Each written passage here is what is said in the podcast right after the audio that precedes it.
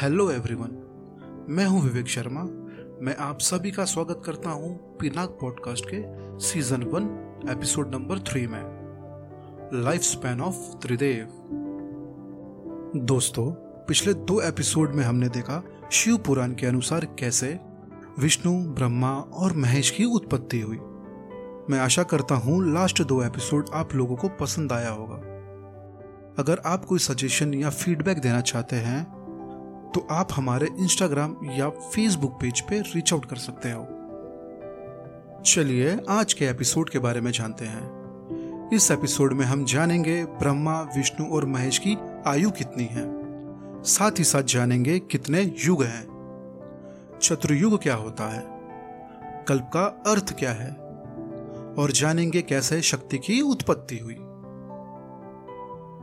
सुनिए, भौतिक ब्रह्मांड की अवधि सीमित है। ये कल्पों के चक्र रूप में प्रकट होती है।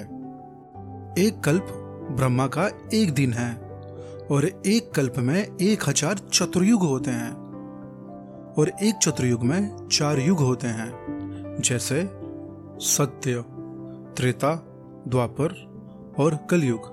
ये चारों युग मिलके बनते हैं एक चतुर्युग और इसे महायुग भी कहा जाता है। अब देखते हैं हर युग के गुण और काल कितने समय के हैं। सतयुग। सतयुग में सदाचार, ज्ञान और धर्म का बोलबाला रहता है और अज्ञान तथा पाप एक तरह से निम्न भाव में होते हैं। सतयुग 17,28,000 वर्ष तक चलता है। त्रेतायुग।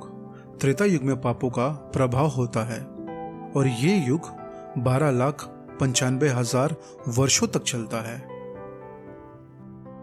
द्वापर युग।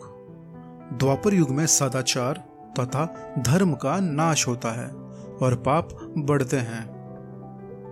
द्वापर युग 8,64,000 वर्ष तक चलता है। सबसे अंत में कलयुग आता है, जिसे हम पिछले 5,000 वर्षों से भोग रहे हैं। कलयुग में कलह, अज्ञान, अधर्म और पाप का बोलबाला रहता है और सदाचार का नाश होता है। कलयुग 4,32,000 वर्ष तक चलता है।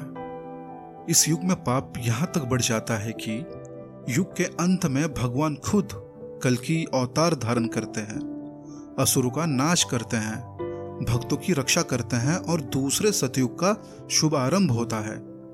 इस तरह ये क्रिया निरंतर चलती रहती है। ये चारों युग 1000 चक्र कर लेने पे ब्रह्मा के एक दिन के बराबर होते हैं। इतने ही वर्ष की उनकी रात्रि होती है। ब्रह्मा ऐसे 100 वर्ष तक जीवित रहते हैं और तब उनकी मृत्यु हो जाती है। ब्रह्मा के ये 100 वर्ष गणना के अनुसार पृथ्वी के 311,4 करोड़ वर्ष बराबर होते हैं। इस गणना से ब्रह्मा जी की आयु अत्यंत विचित्र और ना समाप्त होने वाली लगती है, किंतु नित्यत की दृष्टि से ये बिजली की चमक समान लगती है। असंख्य ब्रह्मा किसी सागर में पानी के बुलबुलों के समान प्रकट होते हैं और फूटते रहते हैं। ब्रह्मा और उनकी सृष्टि भौतिक ब्रह्मांड का अंग है, फलस्वरूप निरंतर परिवर्तित होते रहते हैं। इस भौतिक ब्रह्मांड में ब्रह्मा भी जन्म और मृत्यु से अछूते नहीं है, किंतु ब्रह्मा इस ब्रह्मांड की व्यवस्था करते हैं, इसलिए वे भगवान के प्रत्यक्ष सेवा में लगे रहते हैं। फलस्वरूप उनको तुरंत मुक्ति प्राप्त हो जाती है। यहाँ तक कि सिद्ध साधुओं को भी ब्रह्मलोक भेजा जाता है, जो इस ब्रह्मांड का सर्वोच्च लोक है, किंतु काल चक्र से ब्रह्मा और ब्रह्मलोक के सारे वासी प्रकृति के नियम अनुसार मरणशील होते हैं। तो इससे एक बात पता चलता है कि भौतिक ब्रह्मांड में कुछ भी स्थायी नहीं है। जिस का जन्म हुआ है या होगा, वो एक दिन जरूर नष्ट होगा। मृत्यु ही अटल सत्य है। दोस्तों, युग, चतुर्युग, मनवंतर और कल्प को और विस्तार में जानने की कोशिश करते हैं। सतयुग, त्रेता युग, द्वापर युग और कलयुग, ये 4 युग मिलके बनते हैं एक चतुर्युग और एक चतुर्युग में 43,20,000 वर्ष होते हैं। और ऐसे ही 1000 चतुर्युग मिला के बनते हैं ब्रह्मा जी का एक दिन, जिसे एक कल्प कहा जाता है। और एक कल्प में 14 मनवंतर होते हैं। ब्रह्मा जी के एक दिन और एक रात्रि का समय एक समान है, मतलब ब्रह्मा जी के दिन में 14 मनवंतर होते हैं और ब्रह्मा जी के रात्रि में भी 14 मनवंतर होते हैं, और इसे मिला के 28 मनवंतर होते हैं ब्रह्मा जी के पूरे एक दिन में। वैसे ब्रह्मा जी की आयु 100 वर्ष की होती है। चलिए कल्प को थोड़ा और विस्तार में जानते हैं। एक कल्प में 14 मनवंतर होते हैं और अब भी हम 7वें मनवंतर में हैं, जिसे श्वेत वराह कल्प भी कहा जाता है। एक मनवंतर मतलब ब्रह्मा के मानस पुत्र मनु के पूरे जीवन काल के समय जितना होता है, और एक मनवंतर में 30,67,00,000 मानव वर्ष होते हैं। और इस प्रकार एक मनवंतर में 71 महायुग होते हैं और एक महायुग में 4 युग होते हैं, सतयुग, त्रेता युग, द्वापर युग और कलयुग। हर युग पिछले वाले से छोटा होता है, इसीलिए कलयुग सबसे छोटा है। जैसे हमारे एक वर्ष में 365 दिन होते हैं, वैसे ही ब्रह्मा के एक वर्ष में 360 दिन होते हैं। अब भी हम ब्रह्मा के 51 वर्ष में हैं, मतलब ब्रह्मा की उम्र भी लगभग 157 खरब मानव वर्ष जितनी है, और ब्रह्मा की पूरी उम्र 311 खरब 4 करोड़ वर्ष का होता है। और जब ब्रह्मा अपने आयु का एक वर्ष पूरा करते हैं, तब विष्णु जी का एक दिन होता है, और अपने गणना के हिसाब से विष्णु जी भी 100 वर्ष जीते हैं। रुद्र का एक दिन विष्णु के 1 साल बराबर होता है, और जब रुद्र अपने इच्छा से 100 वर्ष प्राप्त करते हैं, तब भगवान सदाशिव अपनी एक सांस लेते हैं। महादेव के आधे पलक झपकने के समय को देखा जाए तो 14,000 विष्णु और असंख्य ब्रह्मा अपनी आयु को पूरी कर चुके होते हैं, जबकि भगवान शिव की कोई आयु सीमा ही नहीं होती, और वो हमेशा रहते हैं, भूत, वर्तमान और भविष्य, हर समय। ब्रह्मा, विष्णु और आदि देवता आते जाते रहते हैं, और इस बात का उल्लेख शिव पुराण, सुकंद पुराण और लिंग पुराण में भी मिलता है। दोस्तों, इसी के साथ आपको बताते हैं ब्रह्मा, विष्णु और महेश के पिता कौन हैं। वेदों में लिखा गया है, जो जन्म या प्रकट होता है वो ईश्वर नहीं है। ईश्वर अजन्मा, अप्रकट और निराकार है।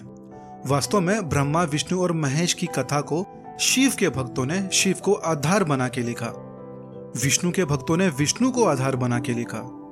कई ग्रंथों में ऐसे कहा गया है, जब भगवान महादेव से पूछा गया आपके पिता कौन हैं, तब उन्होंने जगत पिता ब्रह्मा का नाम लिया, और जब पूछा गया ब्रह्मा के पिता कौन हैं, तब उन्होंने भगवान विष्णु का नाम लिया, और जब उनसे पूछा गया भगवान विष्णु के पिता कौन हैं, तो उन्होंने कहा मैं स्वयं।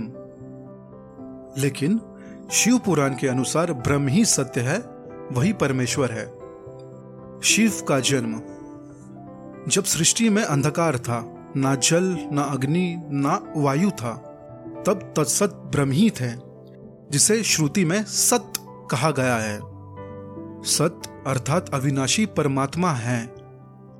उस परब्रह्म काल ने कुछ समय बाद द्वितीय होने की इच्छा प्रकट की, और उनके भीतर से एक से अनेक होने का संकल्प उदित हुआ।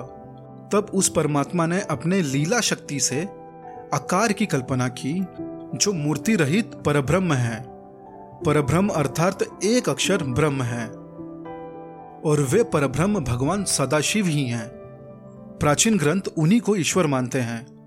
सदाशिव ने अपने शरीर से शक्ति की उत्पत्ति की, जो उनके अपने शरीर से या जो उनके अपने अंग से कभी अलग होने वाली नहीं थी। वो शक्ति अंबिका कही गई। शक्ति के देवी ने ही सरस्वती, लक्ष्मी और पार्वती के रूप में जन्म लिया, और ब्रह्मा, विष्णु, महेश से विवाह किया। काल रूपी सदाशिव ने शक्ति के साथ शिवलोक नामक क्षेत्र का निर्माण किया। उस उत्तम क्षेत्र को आज काशी के नाम से जाना जाता है, जिसे मोक्ष का स्थान भी कहा गया है। दोस्तों, अगर आपके पास में समय और मौका हो तो आप जरूर काशी जाएं। और महादेव का दर्शन करें।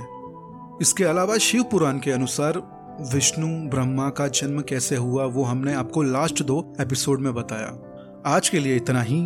अगले एपिसोड में हम जानेंगे भगवत पुराण के अनुसार कैसे ब्रह्मा विष्णु और महेश का जन्म हुआ।